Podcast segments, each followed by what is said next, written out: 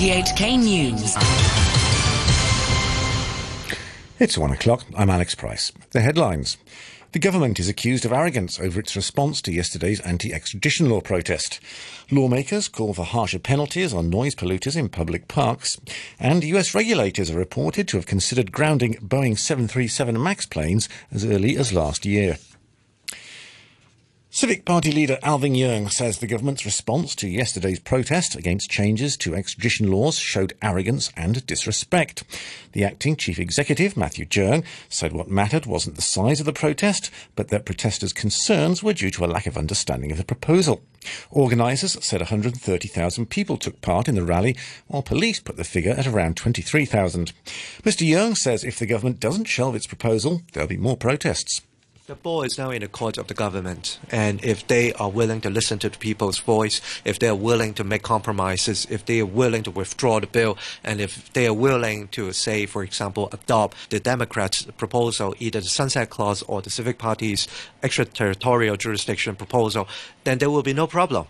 And I don't think we are threatening the government. We are just the people. We have no weapon whatsoever. We are simply lots of free will people who are trying to make our voice being heard. A court will rule today on the fate of a local teenager accused of killing his pregnant girlfriend in Taiwan. Chan Tong Kai will be sentenced by the High Court after admitting four counts of money laundering relating to the property of Poon Hoi Wing, who was found dead in a Taipei hotel room. Police said Mr. Chan admitted killing her, but he can't be sent to Taiwan to face charges because the SAR has no extradition agreement with Taiwan. Officials have used the case to support their push to change the extradition laws. And former Causeway Bay bookseller Lam Wing Kee says it's ridiculous for people to suggest he fled Hong Kong a few days ago to boost turnout for yesterday's anti-extradition law march. Calling an RTHK radio programme from Taiwan, Mr. Lam said he'd planned to go to the island as early as this month, but he only left last Thursday because Taiwanese authorities gave him his visa late. The bookseller said he had to go because the new extradition law would mean he's no longer safe in Hong Kong.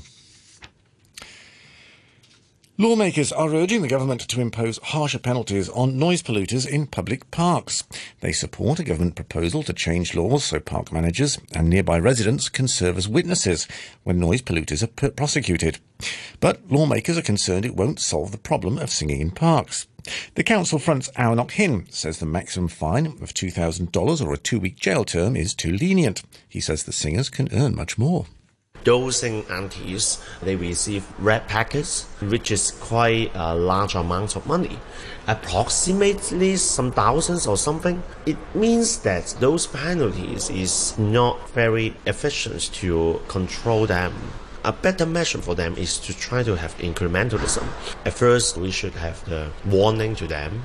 If they still singing without considering others, more penalties could be done. The Director of Leisure and Cultural Services, Michelle Lee, says a suspension of the ban on smoking and hawking at around 450 public spaces since mid-March has not prompted a spike in violations. Officials had to stop enforcement actions because they failed to deposit the plans in the land registry due to an inconsistency in the legal English and Chinese wording of the law. Ms. Lee says officials have completed filing around half the plans now and they're confident they can finish most of the filing in June. She also says authorities have decided not to announce the list of public spaces affected as the information won't be accurate as officials continue their filing. She spoke through an interpreter.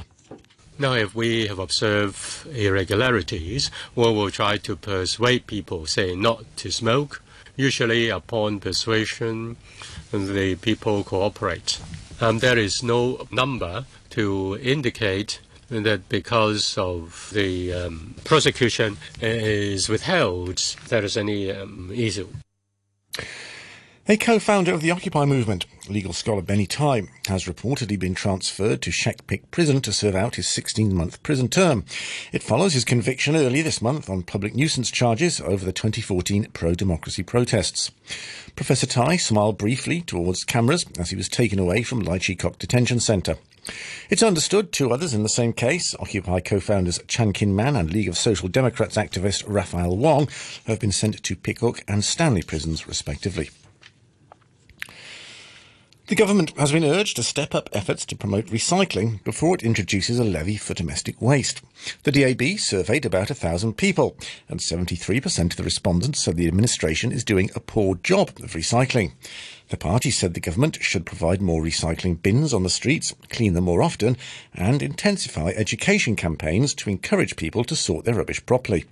DAB lawmaker Elizabeth Quat said many people are put off because they believe recyclable waste is going to the landfill.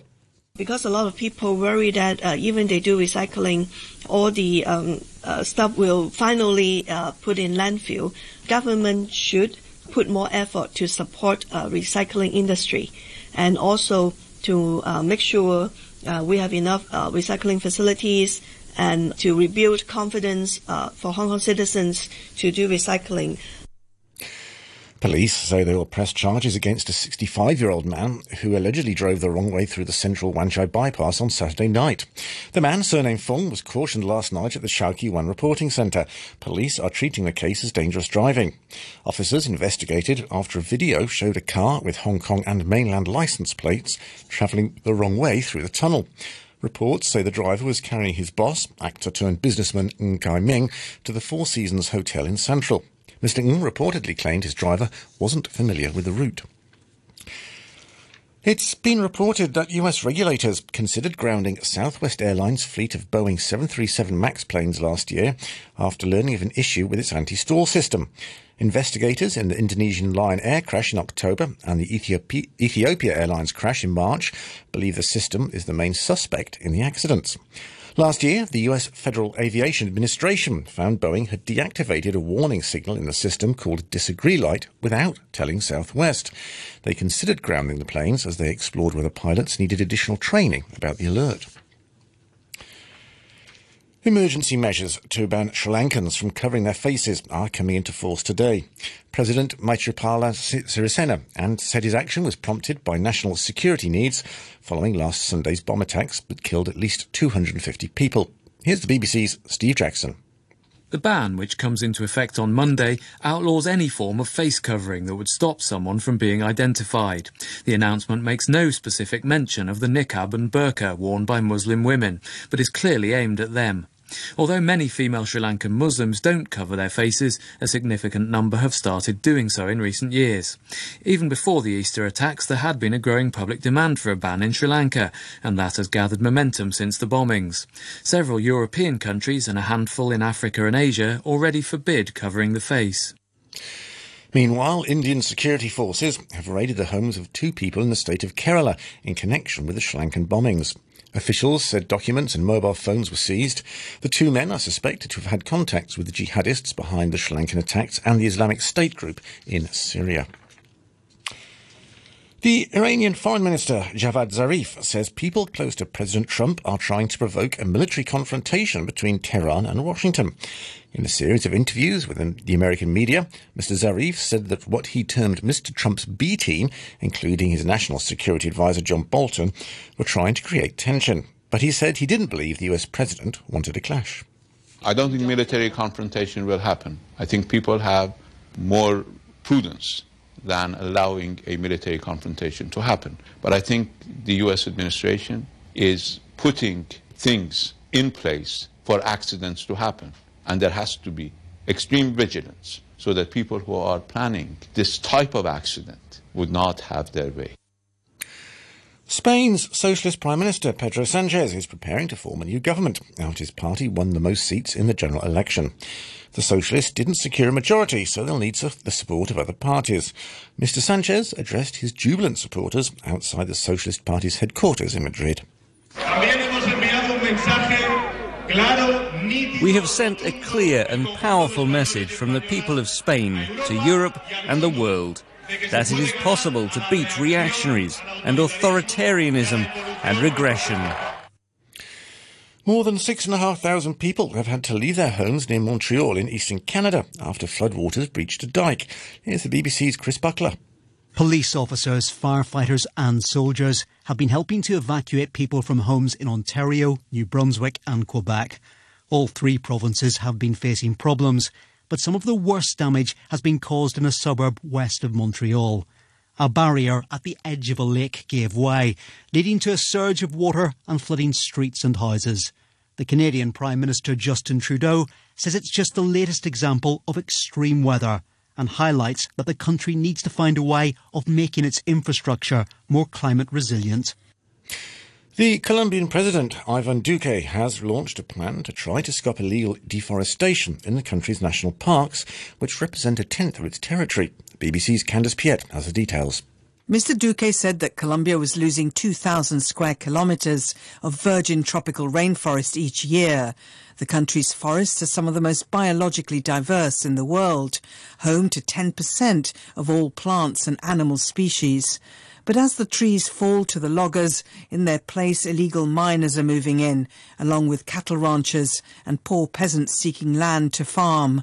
The Colombian government hopes that renewed vigilance, investment in better aerial monitoring, along with education programs on the ground, will help protect the country's natural heritage.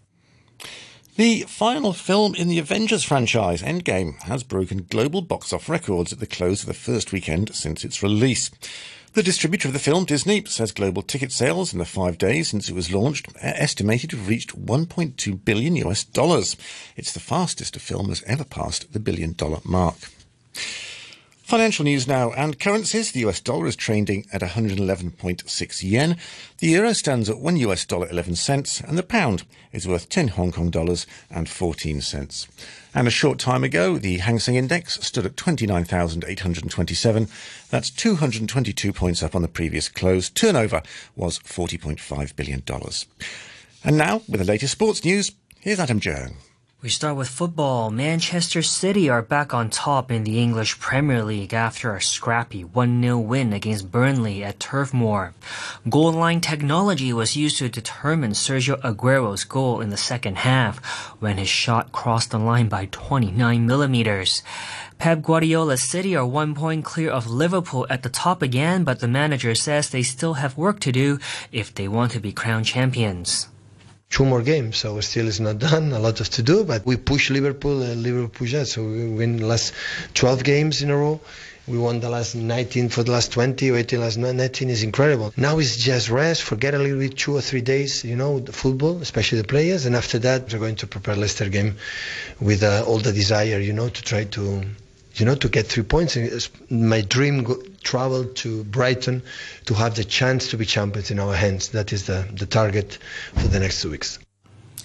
None of the teams chasing a top four finish for Champions League football were able to take advantage of Tottenham's defeat on Saturday. Manchester United and Chelsea had to settle for one-all draw at Old Trafford. Juan Mata opened scoring for United before Chelsea equalized through Marcos Alonso. United remains sixth in the table, three points behind fourth place Chelsea with two games to play. In the early game, Arsenal fell 3-0 to Leicester City for their third consecutive league defeat. That leaves Arsenal in fifth place, two points behind Chelsea.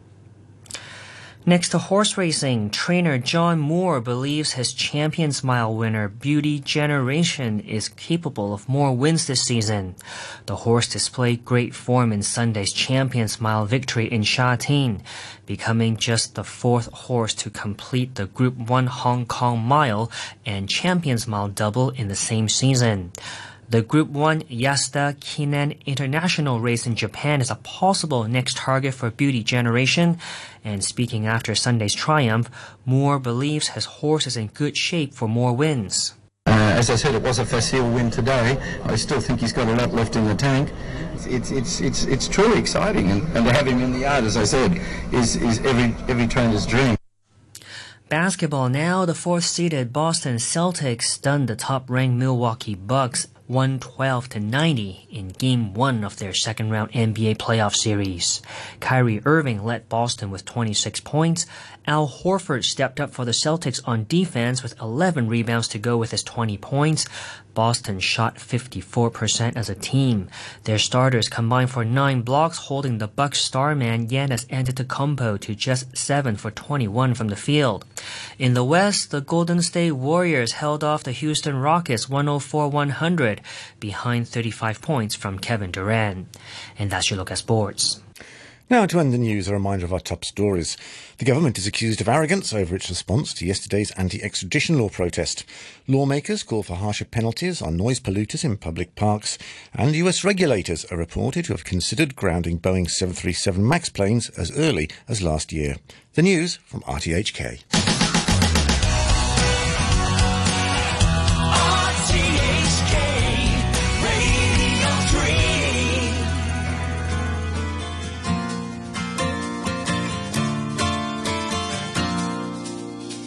There is always a silver lining. Blessed are those who know what it is. We think that we need everything. But love is found in the wrong kind of dreams. There's always time to ask for help. There's always space to find your ways. Sometimes you wait for the storms ahead and sometimes you hide or you